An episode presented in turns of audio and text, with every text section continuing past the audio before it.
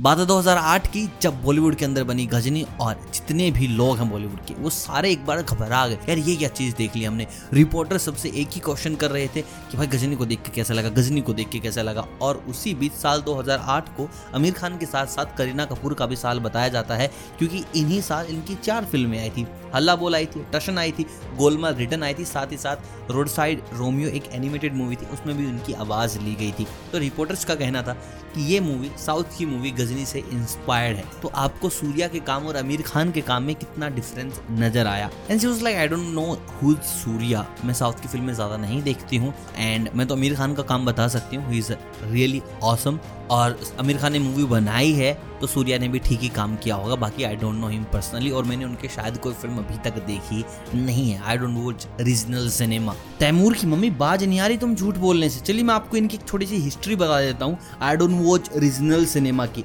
इनकी एक मूवी आई थी 2001 में, और सुना है, वही इनकी डेब्यू मूवी भी है। मुझे कुछ कहना है, मुझे कुछ कहना नहीं मतलब कि मुझे नहीं कहना मूवी का नाम है, मुझे कुछ कहना और इस मूवी में इनके साथ थे वो ई आए क्या नाम है उनका, तुषार कपूर।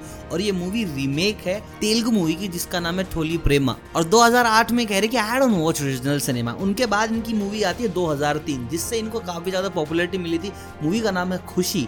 और ये भी एक मूवी का ही रीमेक है, जिसका नाम है खुशी। ये भी एक तेलुगु मूवी है I don't watch original cinema और 2004 में इनकी एक और मूवी आती है, हलचल, जो एक और रीमेक है, मलयालम मूवी गॉड फादर का। उसके बाद इनकी बॉडी गार्ड भी रीमेक आई। मतलब कि रीमेक करने से बाज नहीं आ रहे, उसके बाद तुम बोलते हो कि I don't watch regional cinema और अब इनकी टीम ने कॉन्टेक्ट किया है मिस्टर संदीप रेड्डी वांगा से स्प्रिट में काम मांगने के लिए, स्प्रिट मूवी जो एक साइंस फिक्शन मूवी होने वाली है। अभी तक तो इतना ही सुनने में आया। उसमें आपको प्रभास देखने को मिलेंगे और रही बात इन डायरेक्टर साहब की कि संदीप वांगा साहब कौन है तो ही इज़ द मैन जिन्होंने हमें विजय देवर गोंडा दिया। इन्होंने हमें शाहिद कपूर का एक पूरा का पूरा कम दिया, यानी कि अर्जुन रेड्डी और कबीर सिंह के डायरेक्टर इनकी अर्जुन रेड्डी आई थी, उसके बाद इनकी आई थी एक और मूवी जिनके बारे में शायद बहुत कम जानते हैं। 2019 में जिस साल कबीर सिंह आई थी, उसी साल आई थी आदित्य वर्मा, जो कि खुद अर्जुन रेड्डी का ही रिमेक मतलब इस आदमी ने एक ही फ़िल्म को तीन इंडस्ट्री में बना दिया। उसके बाद 2018 में इनकी मेहनती आई थी, जिसमें आपको समंता देखने को मिली, विजय देवरकोंडा देखने को मिले।